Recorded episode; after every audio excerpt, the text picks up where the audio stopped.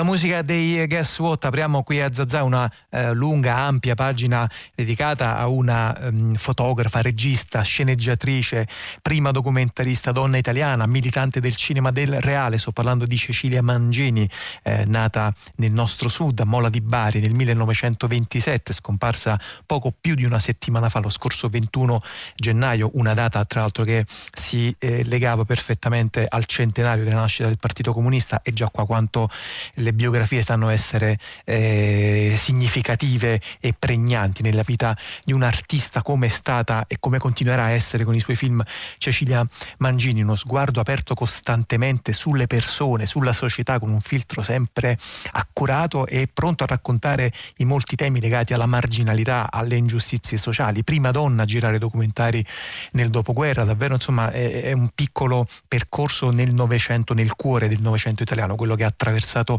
Cecilia Mangini. All'indomani della sua scomparsa si sono moltiplicate le testimonianze, i ricordi. Ehm, in occasione del 38 Film Festival alla Mangini era stato dedicato dall'Associazione Museo Nazionale del Cinema il premio Maria Adriana Polo alla carriera, un riconoscimento assegnato a molte personalità del mondo del cinema. C'era stato Bertolucci, Gregoretti, Giuliano Montaldo. Qualche giorno fa, subito dopo il suo funerale, l'Accademia del Cinema Italiano ha deciso di intitolare a lei il premio per il miglior documentario e d'ora in avanti si chiamerà Premio David di Donatello Cecilia Mangini proprio nella sezione documentari. Noi abbiamo provato a tracciare in apertura di questa puntata un piccolo percorso non soltanto di ascolti ma anche di voci, di testimonianze, di compagni di viaggio. I primi due sono già con noi e li saluto, li ringrazio per essere qui a Zazà. Paolo Pisanelli, regista, buon pomeriggio, molte grazie. Buon pomeriggio a tutti, sono contento di essere a Zazà perché è un bel programma. Grazie, grazie Paolo. C'è anche eh, con noi Mariangela Barbanente, eh, regista con la Mangini, ha realizzato un documentario intitolato In viaggio con Cecilia. Mariangela, buon pomeriggio anche a lei, grazie. Ciao, ciao a tutti. Allora, eh, ci sono molti fili da cominciare a tracciare e a tirare intorno alla figura di Cecilia Mangini, però affiderei a Paolo Pisanelli, se è d'accordo, un ritratto in un paio di minuti per chi non la conoscesse, chi è stata, perché è stata così importante e anche poi in fondo Pisanelli come spiega la grande emozione suscitata non soltanto nel mondo, eh, nel mondo degli operatori del cinema, ma anche diciamo, nel, nel pubblico, negli spettatori dei film, del lavoro di Cecilia Mangini. Io credo che questo grande parlare di Cecilia, questo grande interesse perché lei era la, la donna rock del doc, era una donna rock, era una... nel suo primo cortometraggio Ignoti alla città eh, c'era Little Richard eh, che suonava il rock and roll. E credo che quel, quell'inizio così folgorante con il commento di Pierpaolo Pasolini che lei chiamò così casualmente al telefono, eh, lei è stata innanzitutto una ragazza ribelle che fumava per strada, che andava contro molte eh, delle buone regole della società, però era una fotografa di strada quando erano pochissime le fotografe che andavano a raccontare le realtà per strada.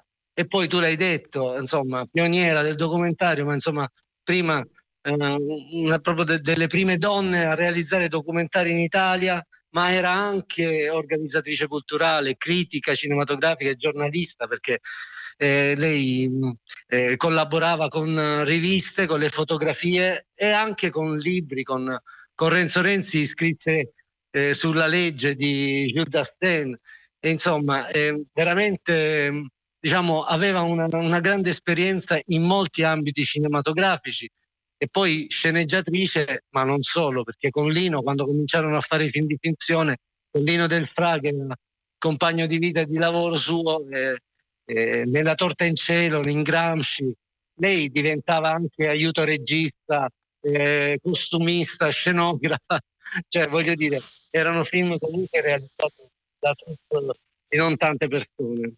Ecco Mariangela Barbanente, questa multi molteplicità, multivocità eh, dei ruoli incarnati da Cecilia Mangini. Per voi registe che siete venute evidentemente dopo e che avete tratto anche in questo caso immagino una grande lezione dallo sguardo, dal tipo di racconto, dal modo di guardare la realtà di Cecilia Mangini, che cosa ha significato? Punto primo, prima domanda. La seconda domanda che poi volevo farle è anche eh, come è stato lavorare con, con la Mangini, appunto ricordavo prima il vostro documentario in viaggio con Cecilia, che tipo di, ehm, anche in questo caso diciamo esperienza, che tipo di eh, lezione le ha dato Cecilia Mangini non soltanto dal punto di vista professionale ma anche personale, emotivo, biografico? Mm.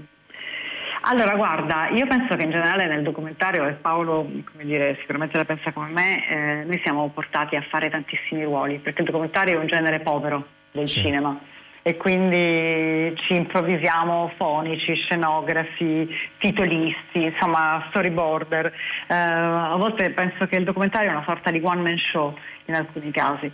E adesso, come dire, eh, se ne parla molto, si fanno anche documentari molto costosi anche in Italia, però nella maggior parte dei casi il documentario è veramente un atto d'amore che, che facciamo alle storie che ci va di raccontare.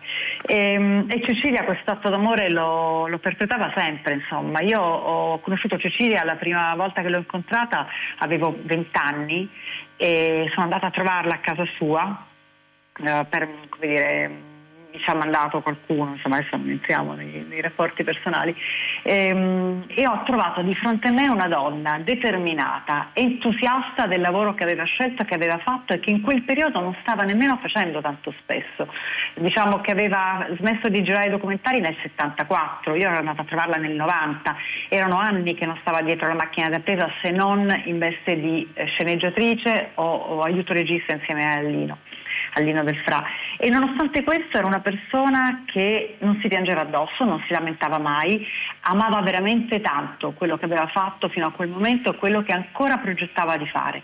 E, e, e questo entusiasmo mi ha dato molto, mi ha insegnato molto, ehm, proprio nel modo di porsi di fronte alla vita. Eh sì, effettivamente eh, una postura, una, un modo di guardare appunto non soltanto il, il, mondo, la vita, ma anche il cinema, un'idea molto forte di eh, cinema. Anche eh, rispetto a questo eh, tema volevo chiedere a Paolo Pisanelli, ci diceva prima è stata appunto una prima donna praticamente a girare documentari nel dopoguerra, sceneggiatrice di diversi film, più di 40 cortometraggi e ha raccontato Pisanelli anche molto eh, il suo sud a partire dagli anni 50 fino ai primi 70 raccontando appunto non soltanto il sud Italia ma anche la Puglia per andare a cercare forse sì dei, dei, dei rituali eh, dei, eh, diciamo dei cascami anche di una cultura antica che scompariva spesso travolta invece dalle accelerazioni della modernità. Restate con noi perché vogliamo farvi ascoltare il primo di una serie di estratti che abbiamo preso da un uh, lavoro del nostro Marcello Anselmo che era andato in onda nel 2017 lo trovate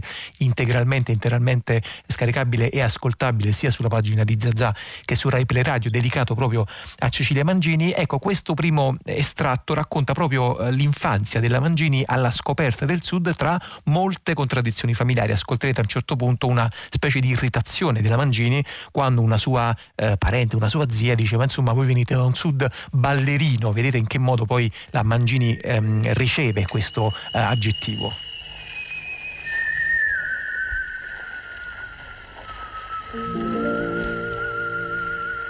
Per quanto riguarda il sud, devi tener conto che io sono nata laggiù.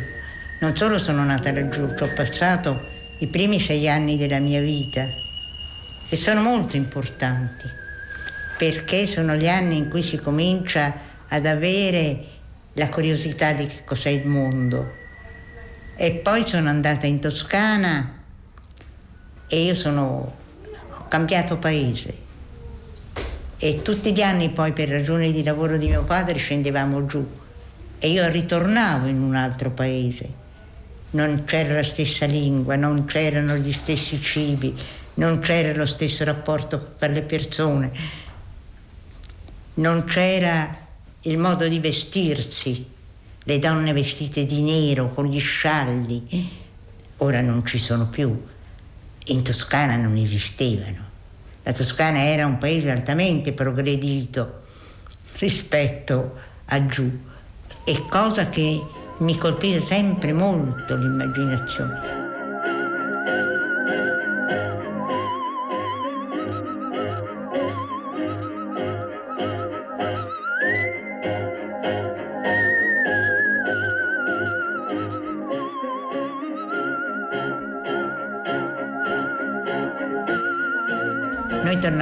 Tutti gli anni giù per, nel mese di settembre perché mio papà partecipava alla Fiera del Levante di Bari e andare giù e soffrire tanto per come i miei parenti toscani trattavano il mezzogiorno, il disprezzo che avevano, eh, la chiamavano una terra ballerina, non per, per i terremoti, ma ballerina eticamente, non affidabile. E c'era anche questo disprezzo di mia madre verso... Noi eravamo, alla, eravamo ospiti da mio nonno in una casa di campagna e c'era una casa colonica dove c'erano due ragazzine, poi sono emigrate in America e non, sono, non le ho più viste. Arrivavamo lì, mia madre le prendeva, metteva il petrolio in testa e le fasciava per paura appunto dei pidocchi. E io trovavo che questo era scellerato, perché se ci sono i pidocchi si vedono ma perché? Allora perché non anche a noi? Forse potevamo averceli noi? No. E questa era una cosa che mi dava un fastidio terribile. Tutti i parenti ci offrivano dolci, noi avevamo la proibizione di prenderli perché chissà com'erano sporchi. Ecco Paolo Pisanelli, che sud è quello di Cecilia Mangini? Perché ehm, diciamo in molti luoghi della sua produzione cinematografica, filmica, documentaria, la Mangini si è imbattuta spesso nei territori non soltanto metaforici ma anche molto concreti, molto reali del sud Italia. Che sud ha raccontato, che sud ha disegnato con i suoi film? Beh, a partire dal primo reportage fotografico, quello in cui ha capito di essere una fotografa, eh, era stato fatto nelle, nella cava di Lipari, cava di Pomice di Lipari e a Panarea. Ecco, là per me già vedi tutto il mondo di Cecilia e il suo modo di guardare, di stare attenta soprattutto anche eh, poi ai bambini, alle bambine, eh, ai piedi scalzi, eh, ai gesti del lavoro quotidiano. Per me mm, credo che, che Cecilia fosse sempre molto, molto attratta da ciò che andava un po' fuori dalla regola. E, e lei, venendo da una Toscana, come diceva, molto civilizzata, trovava i- incredibile vedere bambini nudi che, che giravano per strada, sporchi, eh, però trovava anche le bellezze infinite poi del sud, del mare, della, dei paesaggi. E questo credo che sia una costante. E anche quando andava a esplorare, come in Stendalì suonano ancora che aveva sempre anche il commento di Pierpaolo Pazzolini sul canto funebre a Martano in provincia di Lecce, ecco, lei alla fine guardava al sud ma in testa da, da frequentatrice e, e, costruttrice di cineclub aveva in mente il cinema russo delle avanguardie e aveva Eisenstein in testa e Zigaverto Verrogenko come inquadrature.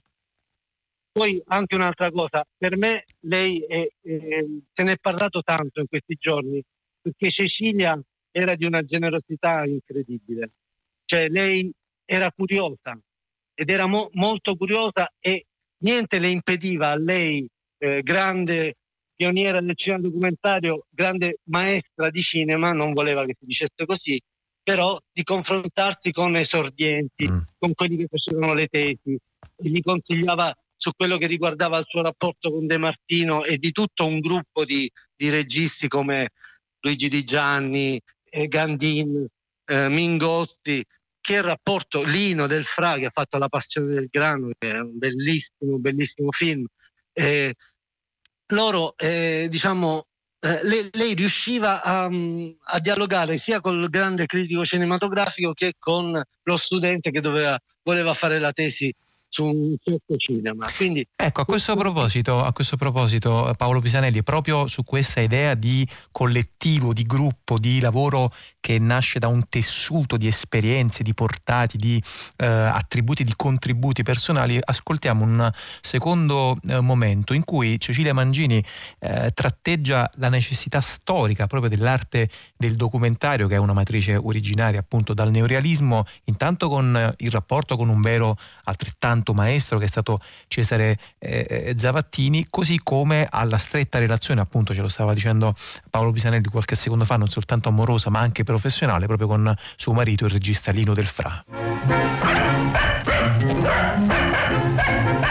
Il documentario era, l'ho sempre detto e lo ribadisco, era un momento molto libero di fare il cinema perché era un'arte assolutamente povera.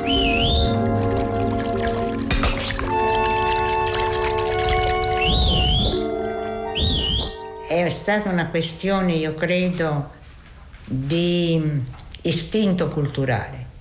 Sembrerebbe una contraddizione dire istinto culturale, ma per me il documentario, la sua libertà, l'impegno che uno deve metterci per arrivare al reale, il fatto che durante gli anni della FIC c'era Zavattini che radunava i ragazzi a casa sua a via Sant'Angelo a Merici ed erano pomeriggi meravigliosi e Zavattini era per, non solo per il neorealismo, per ma per il neorealismo vero, quello del documentario e non della fiction, anche se poi De Sica l'ha creato lui.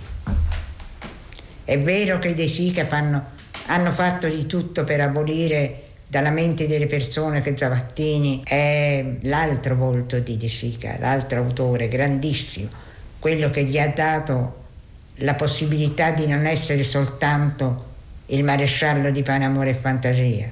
E quindi c'era in me, come posso dire, aver aderito veramente alla lezione di Cesare Zavattini e sentire anche che il documentario aveva una tale enorme importanza perché era il modo per parlare concretamente e correttamente con il pubblico era un volerlo indurre a riflettere, un voler indurre a pensare, non a convincerlo. La prima cosa che ho fatto è stato cercare via via in tutti i modi di abolire il commento che spiega allo spettatore cosa deve vedere.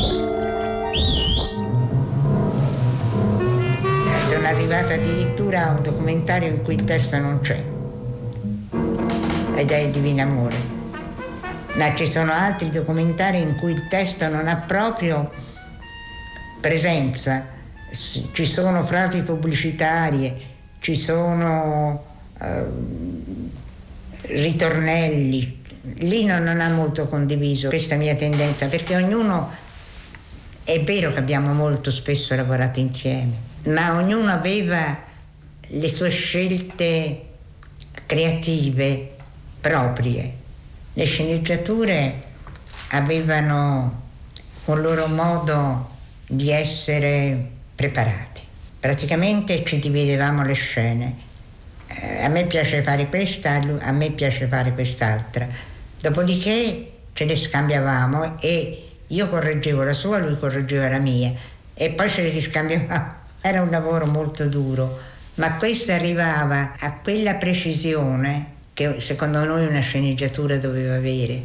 Arrivando a una sceneggiatura così elaborata, eh, quella diventa una specie di Bibbia, una specie di conquista finale.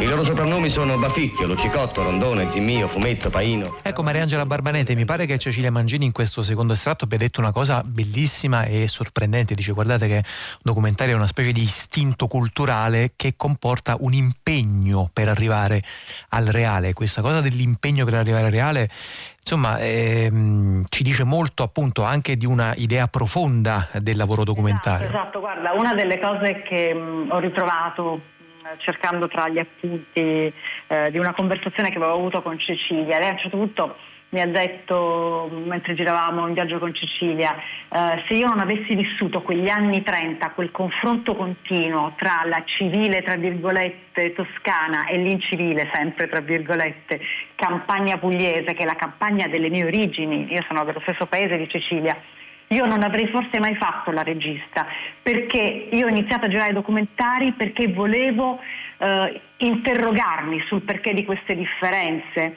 Eh, e quindi in queste parole io ho sentito veramente l'afflato politico del cinema di Cecilia. E, e quando parliamo di Stendhal, per esempio, che Paolo ha citato, eh, Stendhal è un film fortissimo, non solo perché è un documento rarissimo un pian, del pianto greco-salentino Grico, Salentino, che eh, nessun altro aveva mai filmato, ma perché non c'è nessun giudizio su quelle donne, c'è anzi un'empatia fortissima con loro, non è l'intellettuale che ha fatto gli studi alti che si pone a decifrare quello che fanno queste donne eh, nei loro abiti tradizionali, no, c'è veramente un respirare insieme è un film che ha un ritmo, una forza, vuoi per come è girato, vuoi per come um, Pasolini ha costruito un commento meraviglioso, è un film dove la forza maggiore è proprio emotiva, la politica che passa attraverso l'emozione. Questo è un elemento importante, quello che ci eh, consegna Mariangela Barbarente, che ringrazio per essere stata con noi.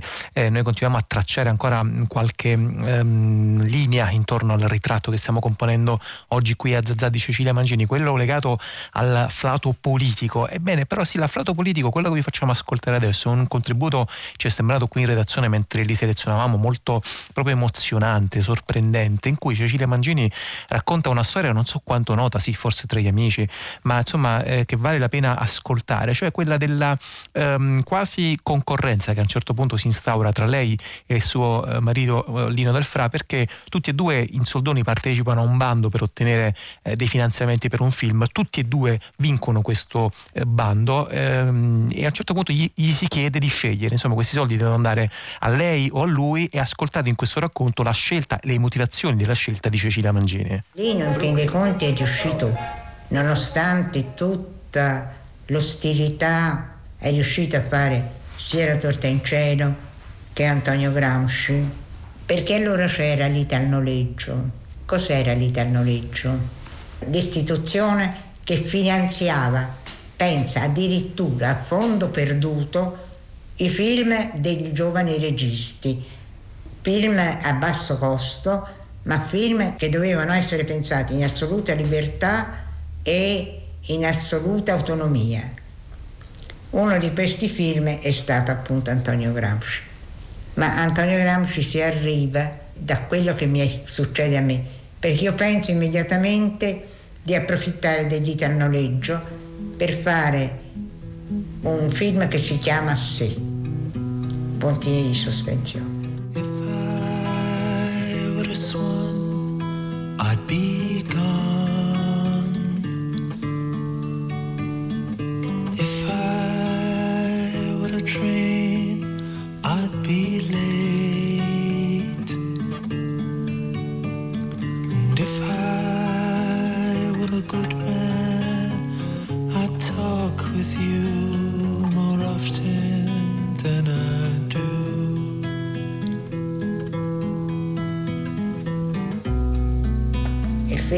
Svolge dopo la terza guerra mondiale, l'atomica ha distrutto tutto, sono rimaste solo due persone che sopravvivono su una spiaggia mangiando gamberetti arrostiti sul fuoco e sono due bravi borghesi.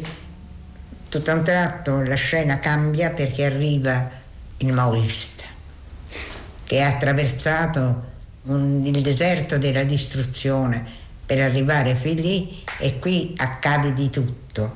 Accade che alla fine il personaggio maschile muore e lui e lei riattraversano tutta la campagna disostrata, il deserto atomico e arrivano nel paese di Utopia. Il paese di Utopia è il paese che ci è salvato dalla distruzione atomica e vivono senza denaro, vivono eh, guidati da persone che tengono il potere sei mesi l'una e poi basta, che si avvicendano, per cui siamo nel perfetto comunismo, ognuno ha quello di cui ha bisogno. In questo paradiso terrestre arrivano praticamente questi due. Lei comincia a accumulare roba, roba, roba, roba, roba, fin quando praticamente si chiude in una stanza dove non c'è più da respirare perché è sepolta dagli oggetti. E lui è in contestazione, ovviamente, come può uno stalinista, anzi un maoista, essere d'accordo con questo regno della libertà e dell'essere di tutti e per tutto. Fin quando, insultando questi utopisti, riesce a ottenere di insegnare nelle scuole. E nelle scuole lui racconta ai ragazzini che cos'è il comunismo, che cos'è lo stalinismo, che cos'è il maoismo e i ragazzini cominciano a ridere e lo prendono in giro. Proprio si muoiono dalle risate. E lui resta così strabiliato e così incredulo. E è finito. Il riso lo ha, come dire, congelato per sempre. If I were afraid I could hide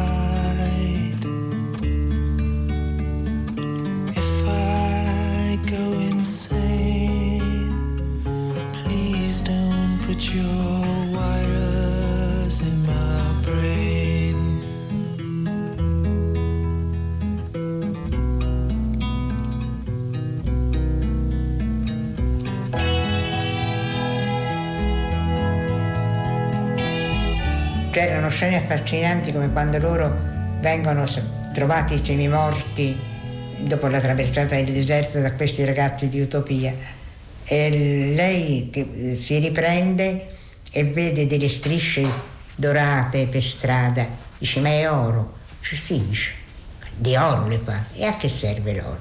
I nostri cessi sono d'oro era una delle frasi di Lenin questa.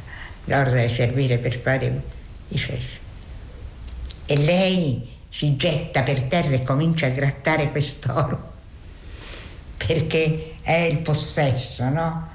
Il possesso delle cose, non il possesso delle idee, non il possesso della creatività, il possesso proprio delle cose che hanno un costo, hanno un valore commerciale per intenderci.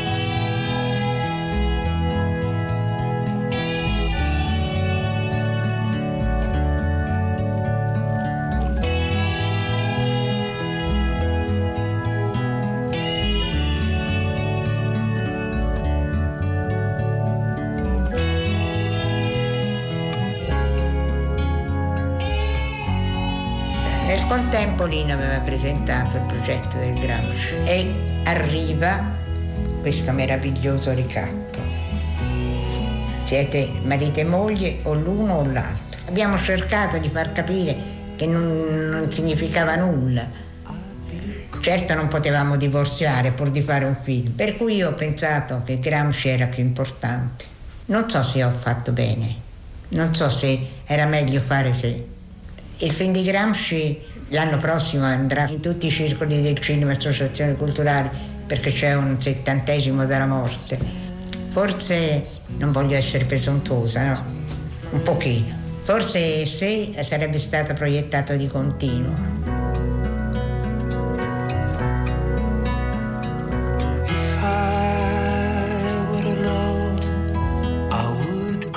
Bellissimo, bellissimo questo ricordo di Cecilia Mangini che raccontava ehm, appunto la sua anche lacerazione non soltanto eh, professionale ma anche personale rispetto a questo film da realizzare eh, in concorrenza con suo marito Lino Del Fra. Prima parlavamo della, eh, del sud e della Puglia di Cecilia Mangini. Dalla Puglia viene anche ehm, il regista, un altro degli ultimi nuovi compagni di viaggio che ehm, Cecilia Mangini aveva incontrato sulla sua eh, strada che ci ha raggiunto e che saluto Agostino Ferrente. Ciao Agostino. Agostino, buon pomeriggio. Mm, ciao a voi, un caro saluto a tutti voi. Eh, tu con Cecilia stavi lavorando a un film, appunto prima parlavamo eh, del Partito Comunista, abbiamo parlato del, del film di, eh, di Antonio Gramsci, stavi realizzando un lavoro con Luciana Castellina come protagonista che si intitolava Compagna di viaggio. Sì, con la doppia accezione che non devo certo spiegare. Il, sì, la, la, la voglia di fare qualcosa insieme sia con Luciana che con Cecilia è, è antica. Eh, perché loro, come dire, hanno, io scherzosamente definivo entrambe i bastoni della mia vecchiaia perché avevano un'energia che io mi sogno a, a, alla mia età. E siccome eh, avevano una cosa in comune, ovvero eh, l'unico membro femminile del PC legato al cinema, eccetera, era Luciana Castellina, nel 64 mi sembra, aveva commissionato all'unica regista documentarista donna Cecilia Mangini un'indagine sulla condizione della donna, che poi fu un progetto proto-femminista perché non è ancora scoppiato il 68, eccetera, eccetera. Tra l'altro, parentesi, Cecilia era contrarissima alle quote rosa, a un certo femminismo che lei considerava vittimistico, opportunistico, cioè lei era una vera femminista. Eppure ha fatto moltissimo no, per le donne, nel senso eh beh, come io essere donne. Pure ecco. metterei quindi, Eh, infatti, sostituirei infatti. quello pure col quindi perché lei intendeva dire che, lo, vabbè adesso diventerebbe un dibattito che Sì. ci porterebbe lontano, ma, No, ma insomma, non, non si lei- escludono certo le due cose. Ecco, sì. lei, lei- eh, eh, insomma, l'idea era di, io poi ce l'ho nel mio DNA di tornare sul luogo del delitto e vedere che cosa è successo, perché poi ho sempre l'ossessione di, di pensare da documentarista che i protagonisti sono prima persone che non personaggi e quindi se nel cinema di finzione i personaggi come nei romanzi, nel teatro rimangono congelati nel tempo, in quell'età che hanno, nel momento in cui vengono raccontati, eh, nel, nel cinema documentario le persone continuano a vivere dopo i titoli di coda e già mentre stai montando non sono più le stesse, figura di 30-40 anni dopo, vabbè, eh, ho fatto le cose belle per questo e sto, sto tornando su altri progetti a verificare cosa è successo delle persone, perché poi noi documentaristi andiamo nei festival, abbiamo le nostre soddisfazioni, ma la realtà che raccontiamo rimane dove l'abbiamo filmata. Mm, Del resto, un regista non può pretendere di riparare il mondo, però già denunciare delle situazioni o raccontarle, raccontarle è, certo. è già un buon eh, primo passo. Eh, E allora avevo chiesto, Cecilia, Luciana, ma se io vi rimettessi insieme, Mm. così come successe nel 64, e vi dicessi di rifare lo stesso percorso tutti questi anni dopo per verificare cosa è successo e confrontarsi, insomma, loro si sono divertite, poi hanno un carattere talmente diverso, avevano un carattere talmente diverso, Luciana per fortuna è ancora in vita, che eh, per come sono fatto io poi alla fine nei documentari cerco sempre di raccontare anche l'umanità e non solo diciamo, il contenuto legato al messaggio che vuoi trasmettere, anzi casomai lo, lo reputo un effetto collaterale quello che può succedere dopo, mi interessa raccontare l'umanità. E volevo, le ho chiamate compagne di viaggio Sì. per, per ovvie ragioni, in realtà c'era un nome in codice tra di noi, ironico, Che era? titolo, e beh, che era dopo essere donne essere nonne. Però era un modo così per- perché io avevo sempre questo atteggiamento un po' non monumentalistico perché cioè, Cecilia come Vittorio De Seta insomma sono diver- prima avete parlato con Mariangela Barbanente con Paolo Pisanelli che è il biografo poi se vogliamo di, di sì, Paolo è Cecilia ancora con noi, sì. Ehm, ehm, noi alla Pollo 11 avevamo sempre Cecilia tra il pubblico, lei abi- abitava sulla Cassia e quando c'è il traffico a Roma ci mette anche un'ora a raggiungere la Pollo 11 che invece è all'Esquilino e, e lei, voglio dire, una persona come lei, illustre, avrebbe potuto accedere ai link di qualsiasi film senza doversi scomodare, ma non se ne parlava minimamente. Questo è un aspetto importante, importante e bello, proprio che è venuto fuori da molte biografie, da molti ricordi che ho letto e ascoltato in giro appunto in questa settimana, anche proprio un entusiasmo quasi eh, giovanile, forse infantile direi, nel senso proprio migliore del termine che ci stava raccontando adesso Agostino Ferretta. Abbiamo forse un minuto scarso, volevo chiedere a Paolo Pisanelli a proposito di progetti interrotti se ce la fa in 40 secondi a raccontarci invece questo eh, film Grazie a Deledda la rivoluzionaria che altrettanto appunto insomma stava realizzando con la Mangini.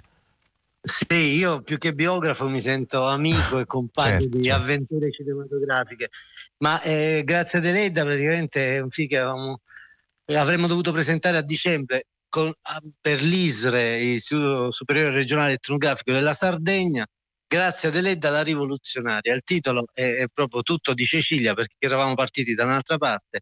E abbiamo scoperto e riscoperto questa grande scrittrice eh, ignorata nelle scuole italiane e forse non in Sardegna, in Sardegna è importantissima grazie a Deledda, ma eh, lei ha vinto il premio Nobel eh, ed è stata la, la- la prima italiana al mondo, prima di Pirandello, e la seconda al mondo eh, a vincere questo premio, eppure non, eh, non rientra né nei concorsi letterari dei grandi giornali eh, né- e, e non, non viene capita adeguatamente. Quindi questa rivoluzionarietà di Grazia Deledda io la ritrovo molto con Cecilia perché Cecilia si confronta molto in questo film e, e la ritrovo anche nel mondo a scatti che è un lavoro che stiamo completando perché da quello è nato Due scatole dimenticate, il viaggio in Vietnam di Cecilia Sì. e Lino che non riuscirono mai poi a fare un documentario ma abbiamo ritrovato due scatole di negativi di Cecilia e da lì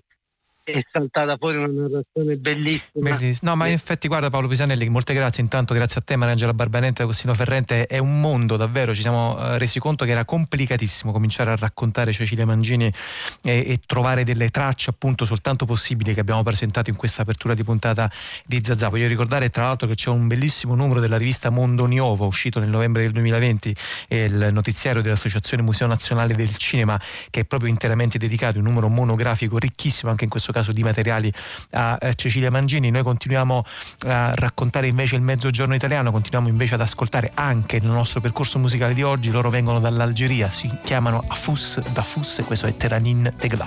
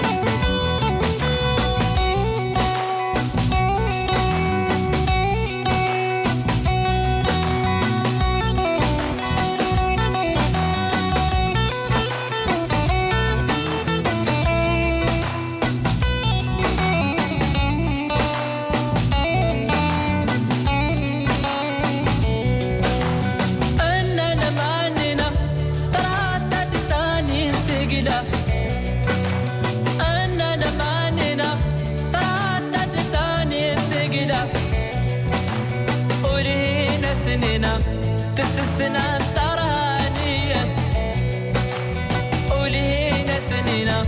تسسنا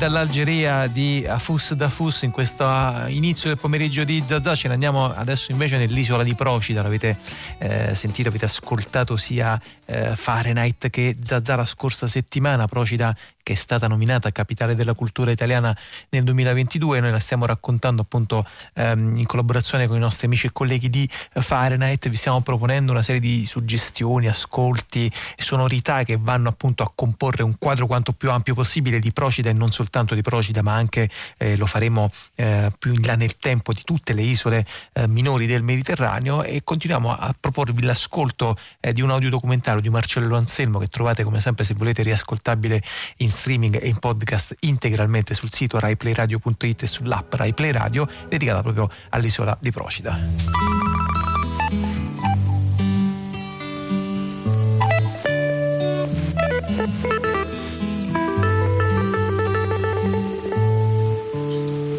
Le isole del nostro arcipelago, laggiù sul mare napoletano, sono tutte belle. Le loro terre sono per gran parte di origine vulcanica e specialmente in vicinanza degli antichi crateri vi nascono migliaia di fiori spontanei di cui non rividi mai più simili sul continente. In primavera le colline si coprono di ginestre. Riconosci il loro odore selvatico e carezzevole appena ti avvicini ai nostri porti, viaggiando sul mare nel mese di giugno.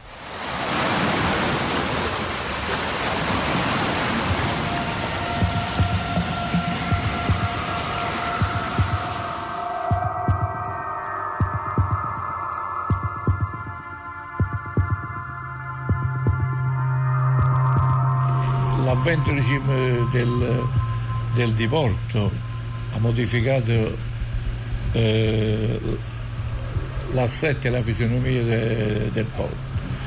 Fino agli anni 60-65 il diporto era quasi inesistente e, e ed era solamente un porto pre, prettamente per la pesca.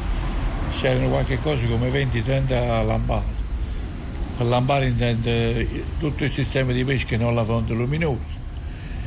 Poi man mano so, proprio qualcuno se ne andava a Trieste, sono diminuite le, le lampade, ha l'avvento della navigazione perché molte persone che anche erano pescatori sono andate a navigare, mio nonno faceva pescatore, mio padre pure, io ho iniziato a navigare, poi a un certo punto poiché non concepivo eh, stare molto lontano da casa, mi sono fatto una piccola barca e ho iniziato a pescare anch'io.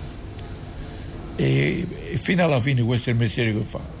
Poi mi sono fatto una peschereccia più grande e ultimamente un po' per mancanza di pesci, un po' per eh, la burocrazia, siamo stati costretti a smettere e un po' pure per l'età.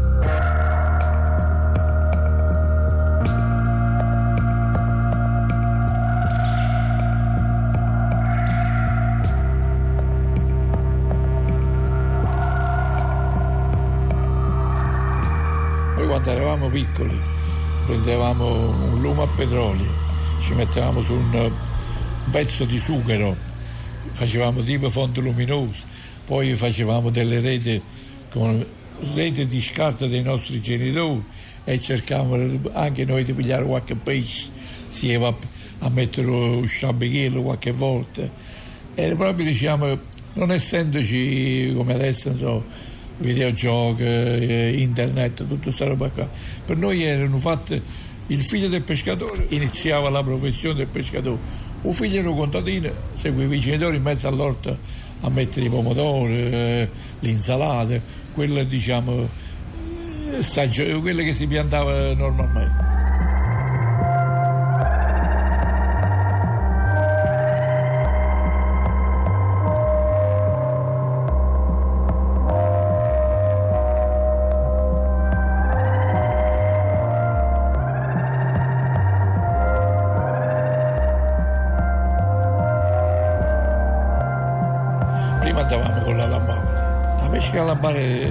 Posizionava la fonte luminosa, che era con, agli inizi proprio era formata, costituita da una, luce con uh, alimentazione a petrolio.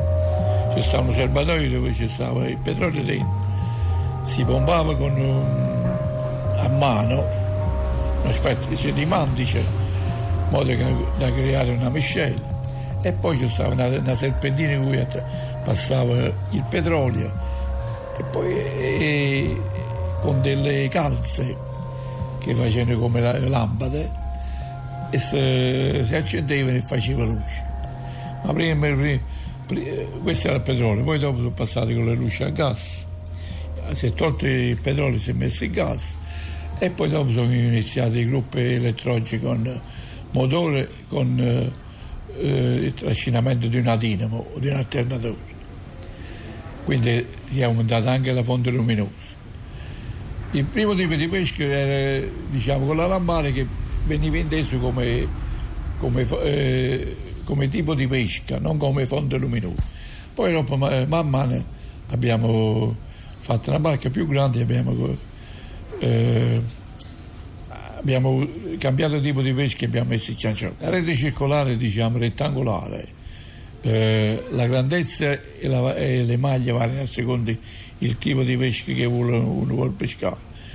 Ci sono i caleggianti sopra, la rete, sotto c'è il piombo, poi eh, collegato al piombo ci sono un due metri di corda con un anello circolare attraverso il quale passa un cavo d'acciaio in modo che quando si cala, si cala la rete e il cavo d'acciaio. Poi si va all'altra estremità, si piglia, si piglia la rete col cavo d'acciaio, si recupera prima il cavo d'acciaio in modo che si, si crea il sacco e poi susseguentemente si recupera la rete, portando tutto il pesce nella camera della morte, diciamo all'estremità, che noi chiamiamo il pizzale. È un tipo di rete molto più robusto in modo da poter eh, pescare qualsiasi tipo di, di pesce, sempre relativamente.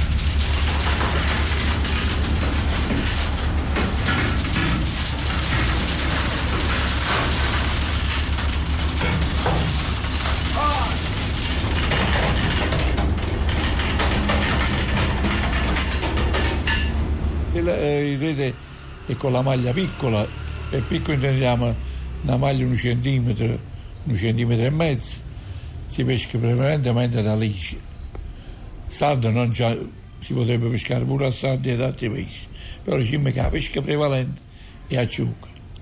Con quelle con le maglie più grandi intorno ai 2-3 centimetri, poi anche di vari perché man mano che si avvicina alla profondità si cerca di mettere una maglia sempre più grande, proprio per paura che se si dovesse impigliare la rete negli scogli si fa la rottura viene, viene rappezzata prima perché essendo la maglia più grande si lavora molto più facilmente. E, e con questo tipo di rete si piglia un palamite, a ricciolo, qualche quando c'è a vopo, un sucarello, calamaro, quello che capita. E una pesca prevalentemente si fa sul fondale. Esempio qua un pesce a sega sta un pesce azzurro, il pesce nasello, il melluzzo nasello, qua a triglia, un totano, un calamaretto. Quando viene un periodo, loro, settembre, ottobre, ci hanno fatto belle chitate noi. I pesci stella, i pesci stella. Quando mese di gennaio, febbraio, quando fanno i fritti tramontane e vento da terra forte, no, che ti 5-6 maglie a volte. E quando poi hanno fatto una calata di, di 20 minuti, poi mezz'ora a pigliare 400 casci di stella, pesci stella.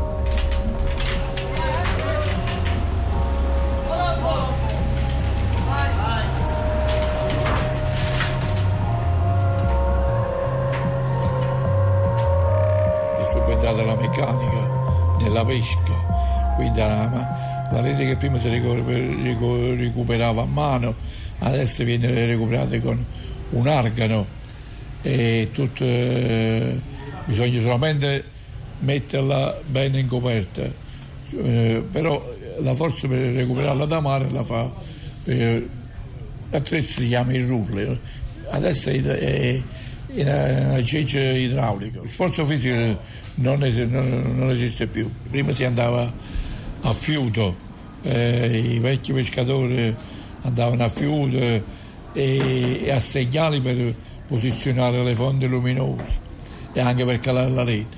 Adesso c'è sta, c'è sta l'avvento della tecnologia, stanno le coscandaglie, radar, GPS, c'è tutta una serie di attrezzature che che prima non esisteva.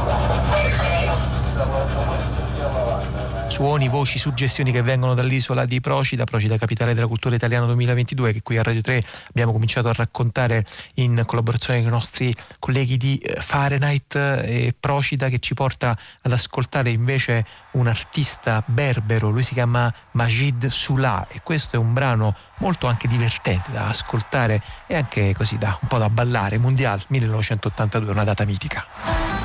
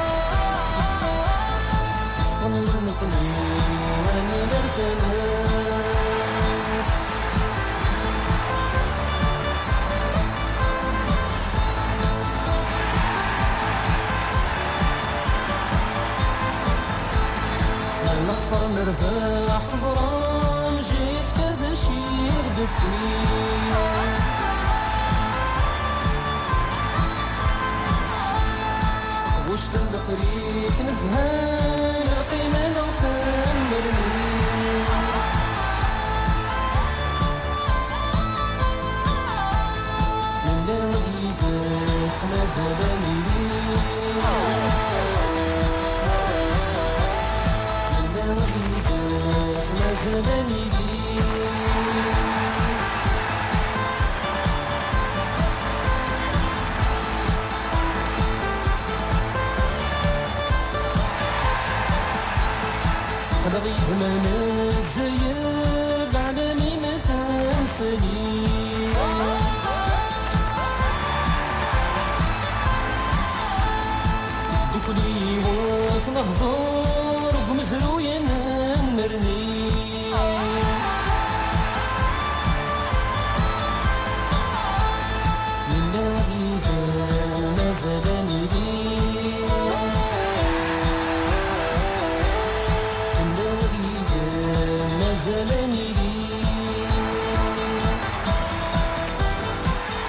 il Mondiale 1982, Majid Sula che eh, ci conduce nel nostro pomeriggio, nel pomeriggio di Zazà su Rai Radio 3 ad ascoltare la voce di Goffredo Fofi in collaborazione con la nostra Anna Antonelli per la nuova eh, puntata, la nuova tappa di racconti di cinema insolito e bizzarro, bellezza e bizzarria.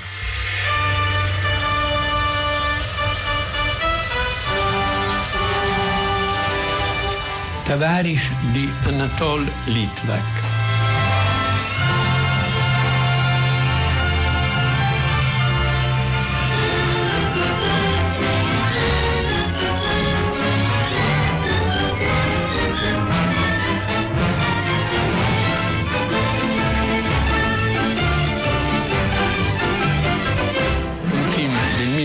1937 tratto da una commedia di grande successo di Jacques Deval. Jacques Deval era un francese, uno dei, dire, degli artefici dei trionfi del teatro detto di boulevard, il teatro eh, commedia o cose sentimentali con grandi attori ma molto di successo, molto come era il teatro una volta, quando ancora la televisione non c'era e la radio faceva le sue prime sortite. E il teatro di boulevard è il teatro borghese, un teatro commerciale per eccellenza, però che ha avuto grandissimi tecnici, grandissimi professionisti che lo hanno praticato. Alcuni di questi hanno fatto del teatro di boulevard un grande teatro, per esempio il più grande di tutti, il francese Jean Giraudoux, quello della pazza di Chaillot grandissimo uomo di teatro e amatissimo eh, per esempio da, da, da mm,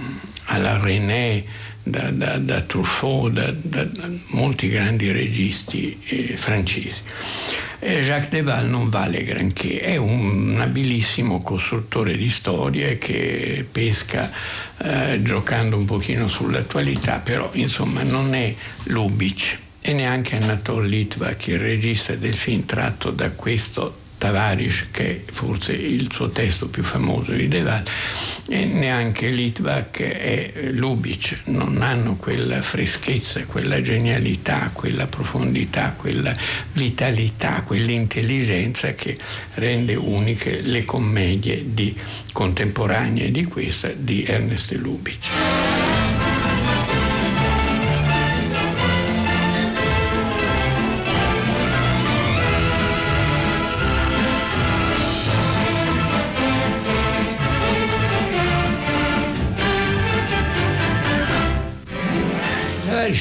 Commedia brillante, intelligente, ben fatta, rispettosa in qualche modo anche, che racconta di una principessa di sangue reale nel film Claudette Colbert e di un ehm, assistente diretto dello zar a cui lo zar, prima che lo facciano fuori, dà un fondo di denaro enorme, miliardi, perché lui fugga in Europa e poi finanzi delle azioni che possono riportare alla, la Russia al regime precedente, insomma.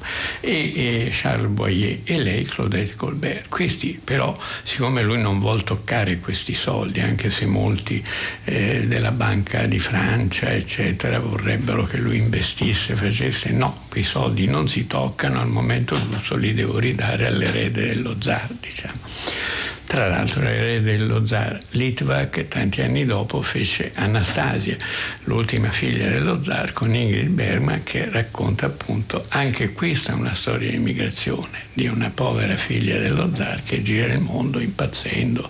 Ingrid Bergman bravissima, premio Oscar assicurato, eccetera. Bene, Tavares cosa racconta? Racconta questa coppia di morti di fame perché non vogliono toccare i 40 miliardi dello zar, ecco, che alla fine trovano lavoro presso una famiglia molto borghese, molto più in stile americano che non in stile francese, di un banchiere con la moglie frivola e stupidella, con una figlia e un figlio frivoli e stupidelli, e questi due in qualche modo che devono fare il maggiordomo e la cameriera devono inventarsi un lavoro per non morire letteralmente di fame, ecco, questi due che sono una principessa e l'aiutante del più vicino all- allo zar si trovano a fare i camerieri. Questa storia si è ripetuta molte volte in quegli anni. Parigi negli anni 30 era veramente c'era tutta una grande comunità di russi emigrati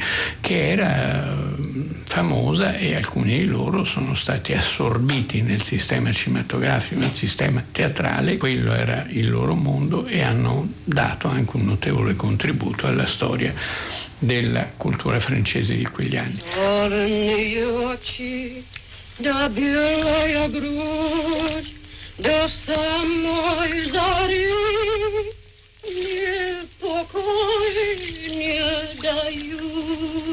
Hey, the special, the... Tatiana, darling. I'm starving. Eh, Tavares è interessante per molti motivi. Il primo motivo, secondo me, che racconta il mondo degli emigrati russi in Francia. Dopo la rivoluzione molti nobili e molti borghesi o alto borghesi russi riuscirono a lasciare la Russia eh, anche con la tolleranza del nuovo regime, perché se ne liberava in qualche modo, e finirono soprattutto in Germania, la Germania poi di Weimar, e finirono eh, molti anche a Parigi. E tra di loro Anatol Litvak, che era nato a Kiev, era ucraino, nato nel 1902, morto nel 1974, che mh, fece molto teatro, fece lo sceneggiatore cinematografico, insomma tentò una sua carriera prima tra Germania, Francia, Inghilterra anche, ma che eh, trovò il successo in Francia all'inizio del sonoro con due film, L'Equipaggio, un film d'avventure eh, marinare come dice il titolo piuttosto realistico e soprattutto Meyerling, la tragedia di Meyerling che raccontava con eh, Charles Boyer che è protagonista poi di Tavares, e con Danielle Darrier, che era la più famosa giovane attrice francese eh, degli anni 30, ha resistito fino, anni, fino alla fine degli anni 60, una commediante egregia, diciamo, e Meyerling raccontava la tragedia di Meyerling che porta poi alla, allo scoppio della Prima Guerra Mondiale, un film che ebbe un successo in America, in Italia e in molti paesi. E lo chiamano a Hollywood lui era un emigrato dalla Russia che si muoveva con molta agilità nel mondo degli emigrati russi a Parigi, che era un mondo molto vivace perché eh, intanto c'erano dei grandi scrittori, Ivan Bunin, poi premio Nobel, si era rifugiato a Parigi e scriveva in russo e in francese da Parigi.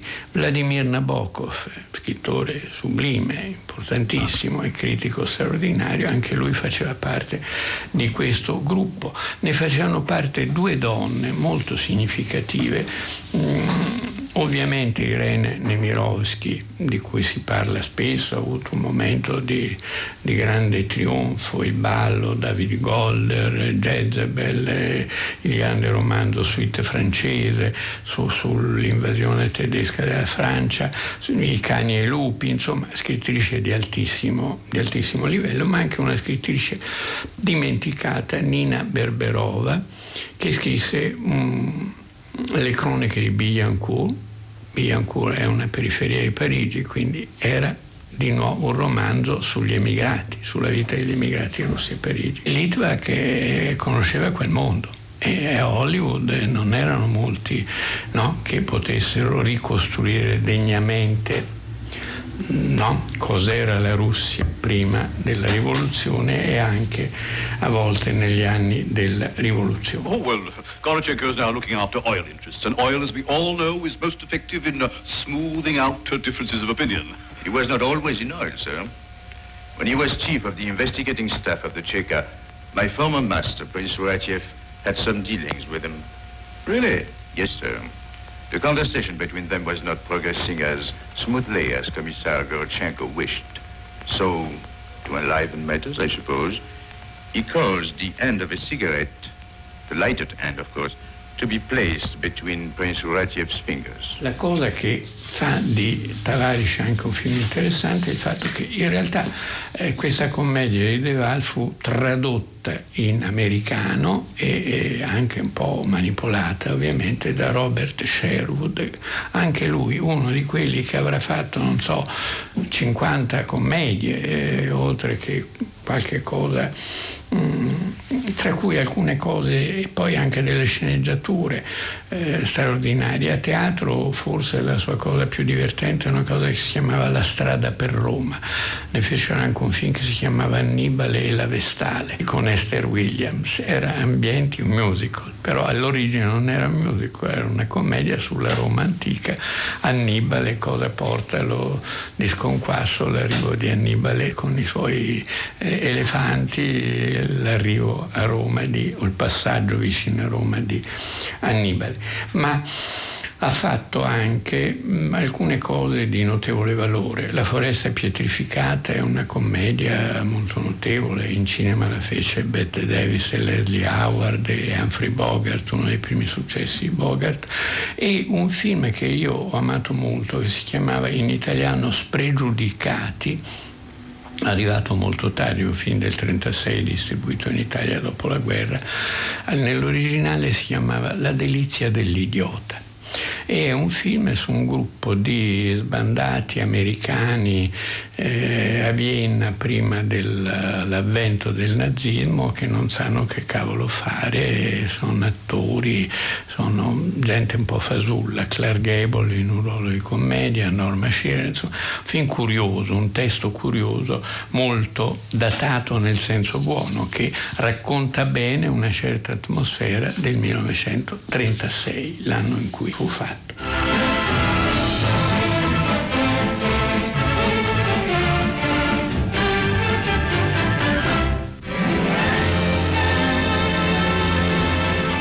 Cosa curiosa di questo film, che è una commedia abbastanza banale, con i soliti giochetti che, che appunto Lubitsch avrebbe sublimato e qui invece sono abbastanza mm, mediocri, diciamo, però ha questo gran finale, questa cena in cui c'è de- degli altri emigrati, però ricchi di successo, eccetera, che riconoscono la principessa, riconoscono l'aiutante e quindi si inchinano con grande stupore ovviamente dei padroni di casa perché non sospettavano che i loro il cameriere, anche se eh, si erano un po' innamorati tutti di questi due personaggi, e, e non sospettavano loro, il loro sangue blu, insomma la loro, la loro importanza.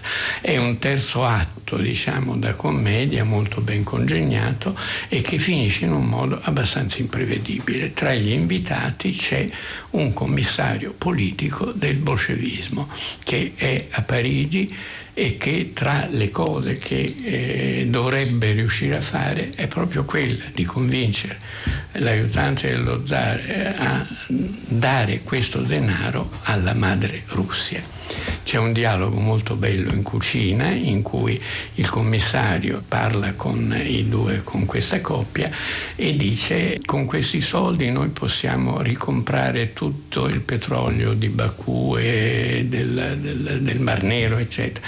Se no se lo pigliano gli americani, se lo pigliano degli altri, non si dice chi se lo pigliano e questo per la Russia sarebbe una tragedia enorme perché vuol dire l'energia vuol dire la possibilità di dare eh, lavoro, di fare un progresso reale della situazione per milioni di persone. I due si commuovono e dicono sì, prima dello zar viene il popolo russo e quindi firma l'assegno di 40 miliardi di non so che cosa al commissario politico bolscevico. Gran finale inatteso e devo dire abbastanza eh, divertente, abbastanza impressionante che dà anche un'idea del rapporto che gli immigrati russi avevano continuato ad avere con la Russia. Non a caso molti di loro piano piano sono rientrati, anche registi, attori, eccetera, sono rientrati in Russia man mano che la guerra civile si, si spegneva e che si ritornava a una qualche normalità. Poi i poverini avranno avuto i loro problemi con gli anni di Stalin e delle purghe. I wanted to say that if either of you have a wish to return to Russia. To Russia? No. We like washing dishes here. I think I understand. I'm quite sure you don't. Do you mind opening the door?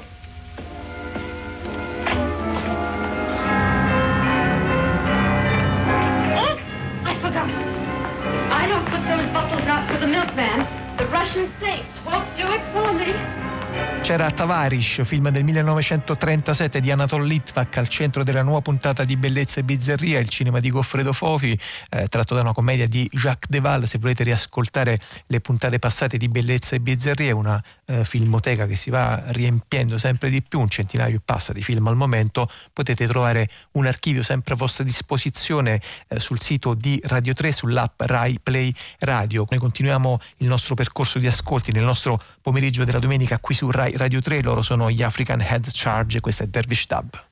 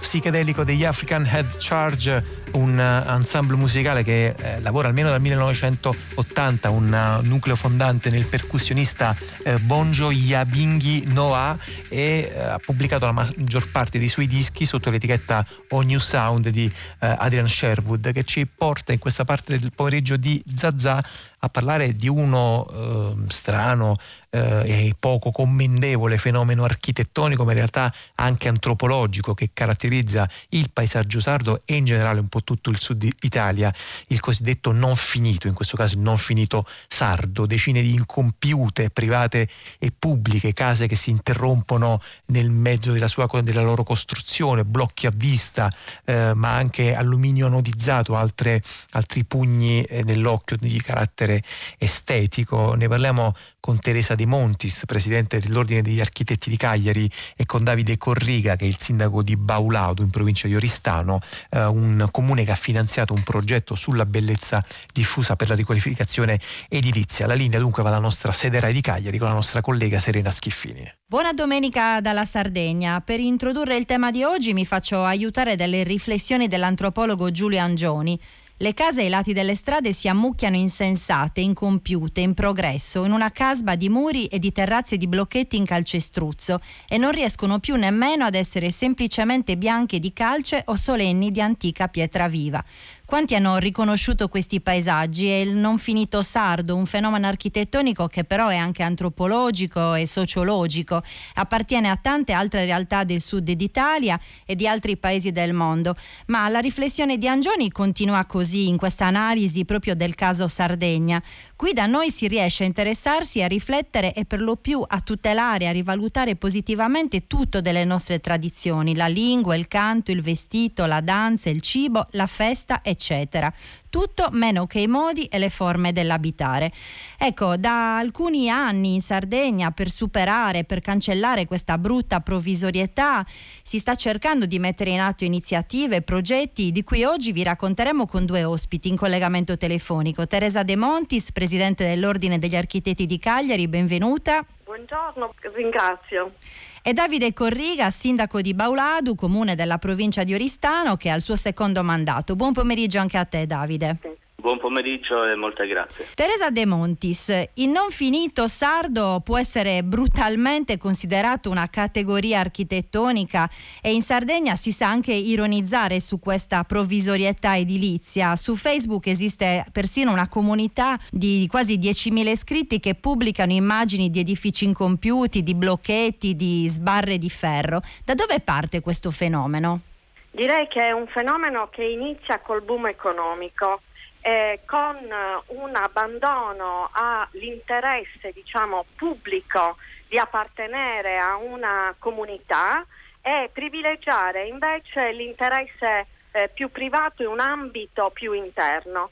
Cosa è successo? Le nostre case dei nostri piccoli comuni che erano eh, costruite anche in maniera povera, però utilizzando tutti gli espedienti per essere collegati al territorio e quindi nel rispetto del territorio, sono stati abbandonati via via a favore di un edificato che invece non tenesse più conto delle regole eh, e dei rapporti che devono esserci con l'ambiente. E quindi è iniziata un abbandono via via sempre più diffuso del senso di appartenenza e quindi richiudendosi verso l'interno e verso l'ambito privato tutto ciò che rappresentava il legame con la comunità è stato eliminato, considerato superfluo, anzi proprio mm, senza nota. Cosa è successo? C'è stata una rivalsa sociale, è più importante o era più importante la quantità della qualità?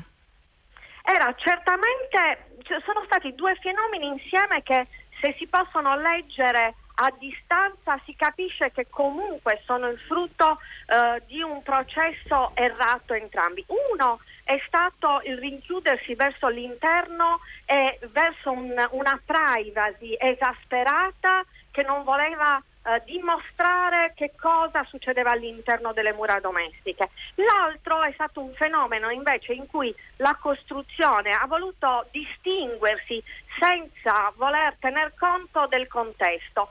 Diciamo questi fenomeni hanno determinato una confusione totale nel territorio e quindi si è persa la lettura del territorio e della continuità. Quanto è Eh, diffuso il non finito sardo? È equamente distribuito in tutta l'isola? Sì, direi che il non finito eh, riguarda i 377 comuni sardi.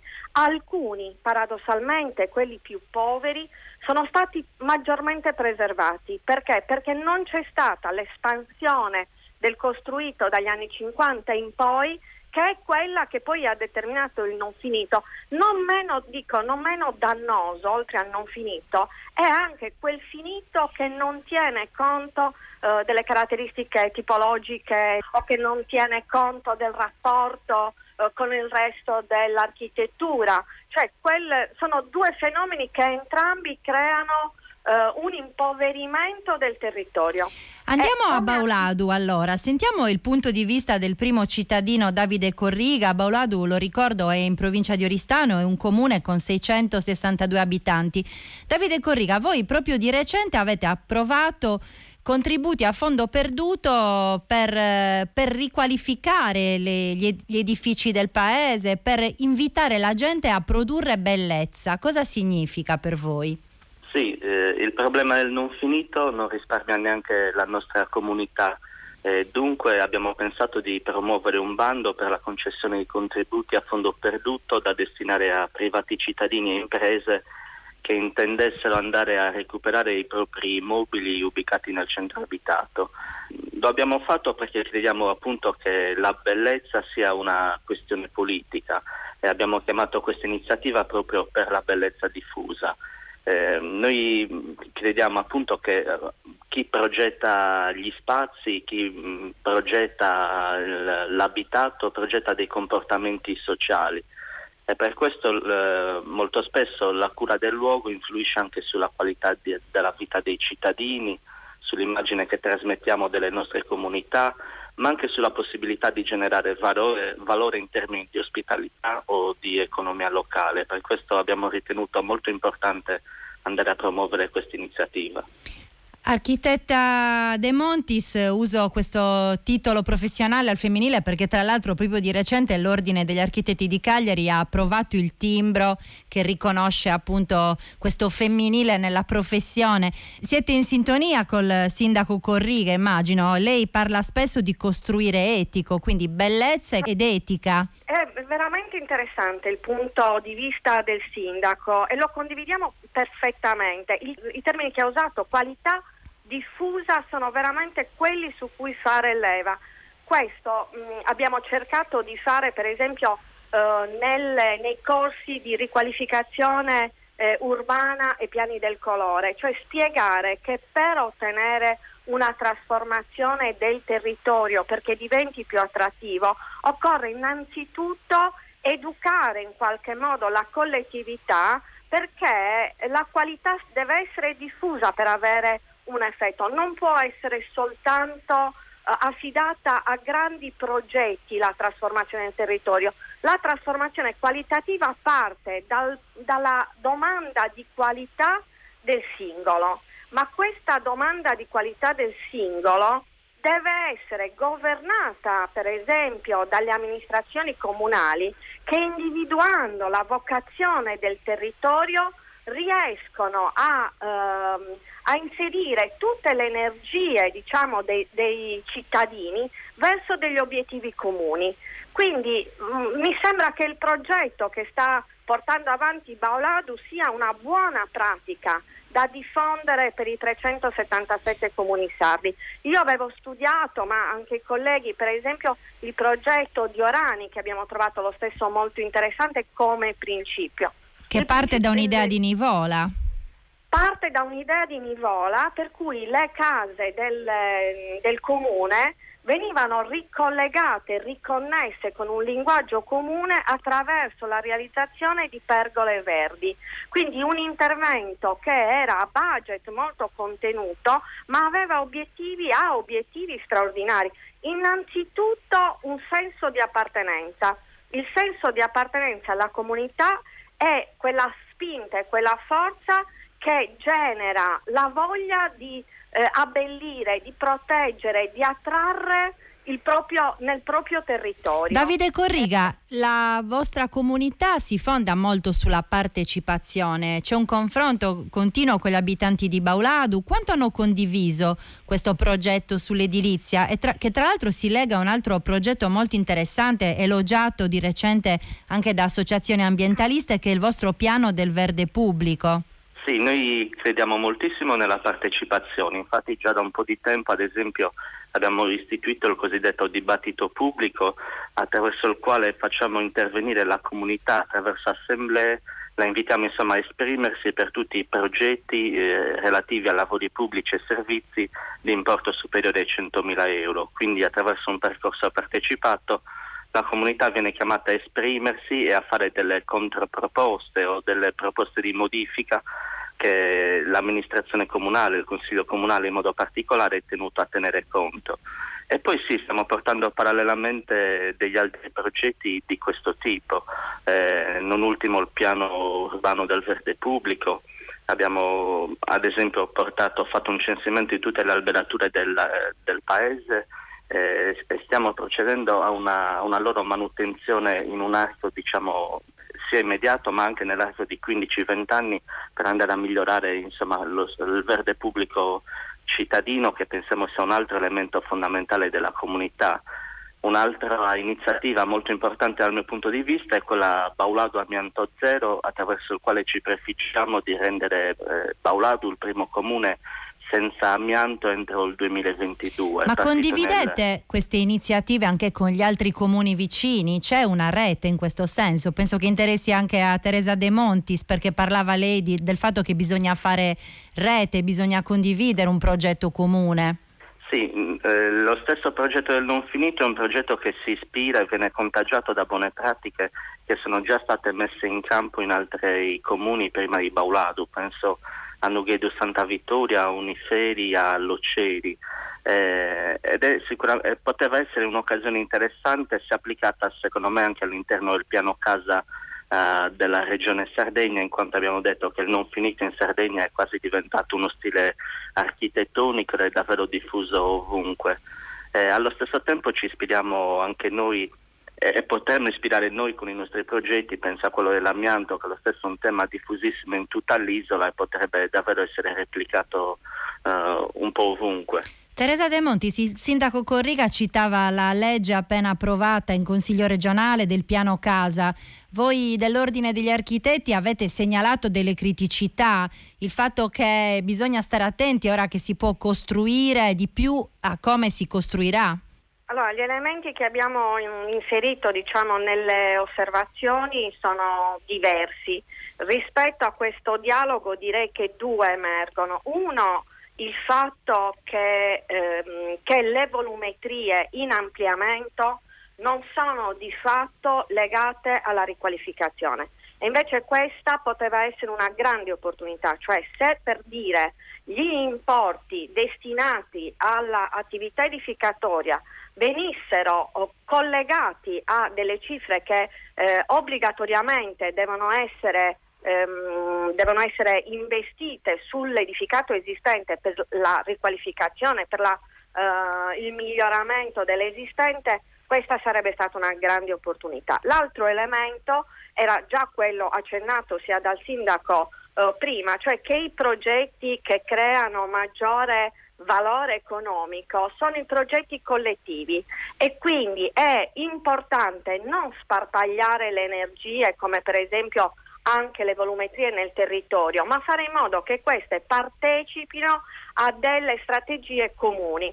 O meglio, se il, l'attività per esempio di conclusione eh, e riqualificazione dell'edificato è affrontato in maniera singola, il risultato che potrà raggiungere sarà estremamente limitato. Il fatto che ci sia invece un comune che governi e quindi attraverso anche eh, il piano del colore, il piano di riqualificazione che governi il processo, chiaramente darà tu, ai singoli investimenti valore che è molto molto superiore.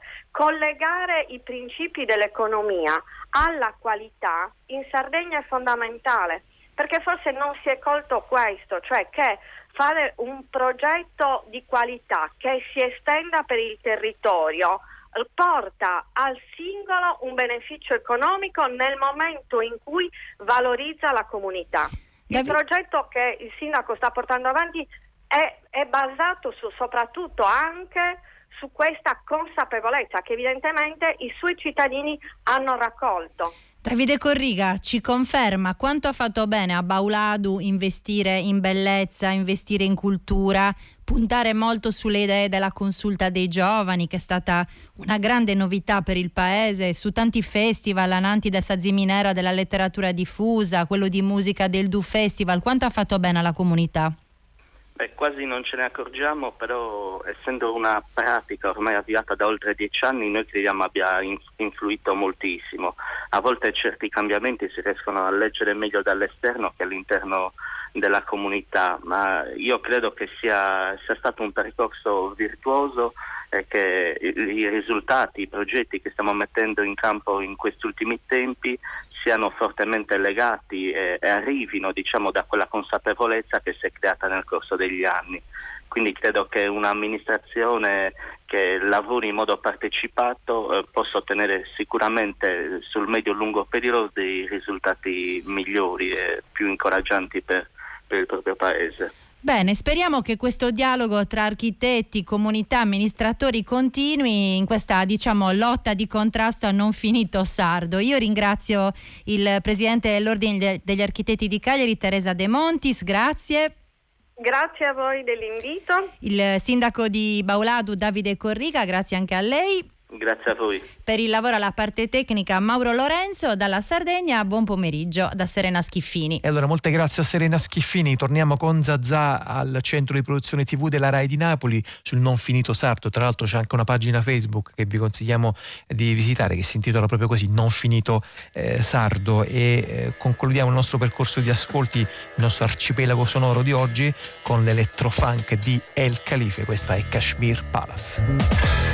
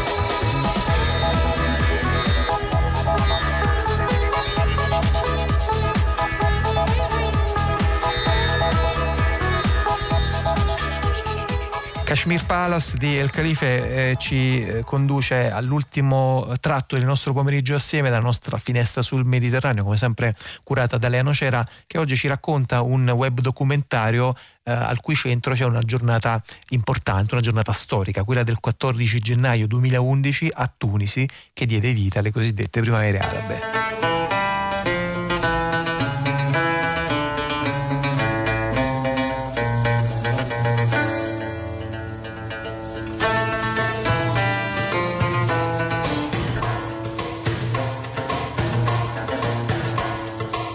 Dieci anni sono trascorsi da quando le piazze di molti paesi arabi si incendiavano per chiedere la fine di regimi autoritari, per protestare contro la corruzione dei governanti, l'assenza di prospettive.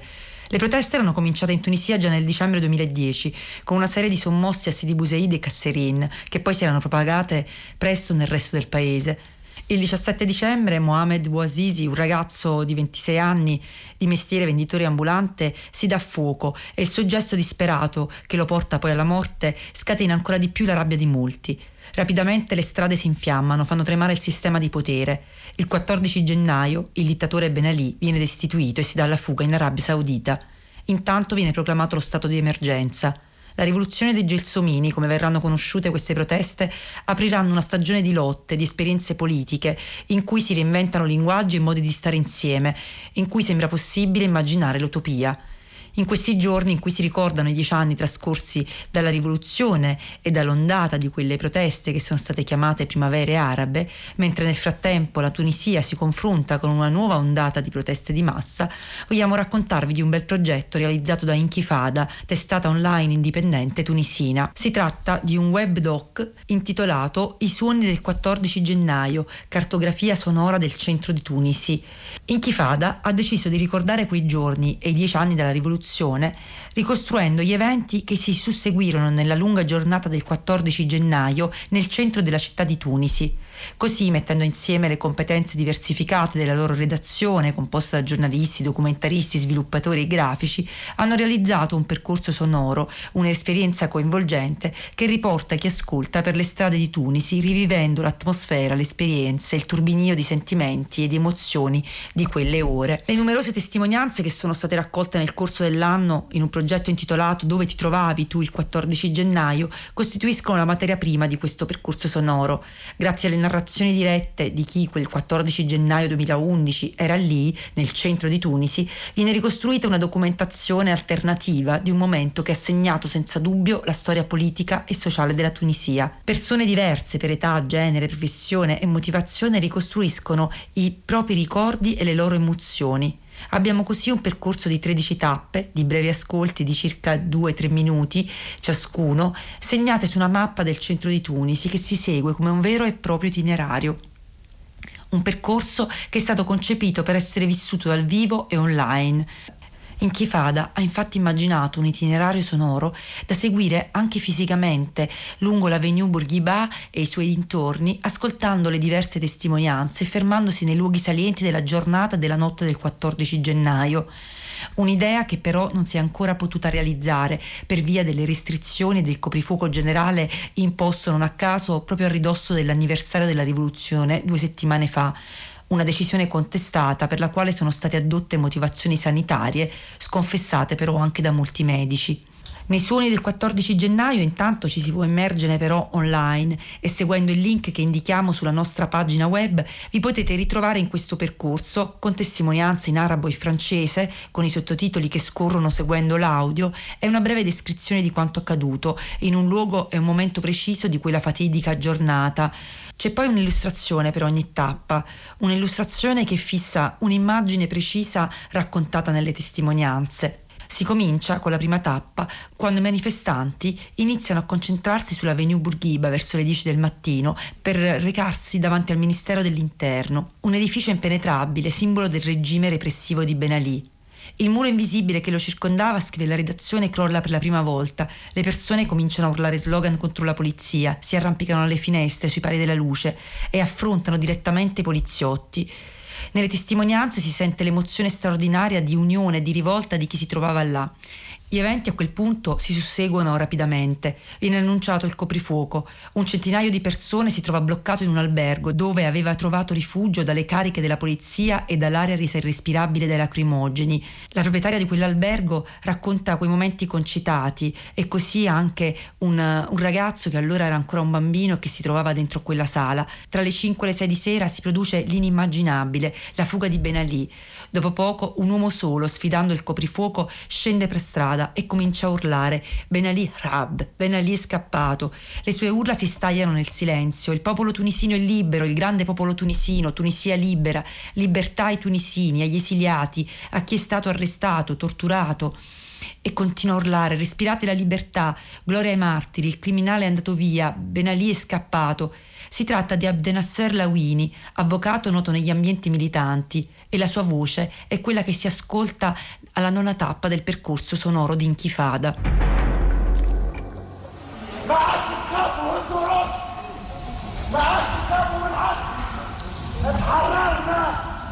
الشعب التونسي حر الشعب التونسي ما يموتش الشعب التونسي العظيم تحيا تونس الحر المجد الشهداء الحرية للتواسه يا تواسه يا مهزرين يا تواسه يا اللي شديتوا الحبوسات يا تواسه يا اللي عذبوكم يا تواسه يا اللي قهروا السفاح القاتل هربوا ثلاثة ولاد خرجوا وسط شرح ببورقيبة فارغ هكا جاو هكا جاو ثلاثة مرات La notte cala e l'oscurità rende ancora più cupe le celle e il parcheggio del Ministero dell'Interno, reso per l'occasione un centro di arresto temporaneo.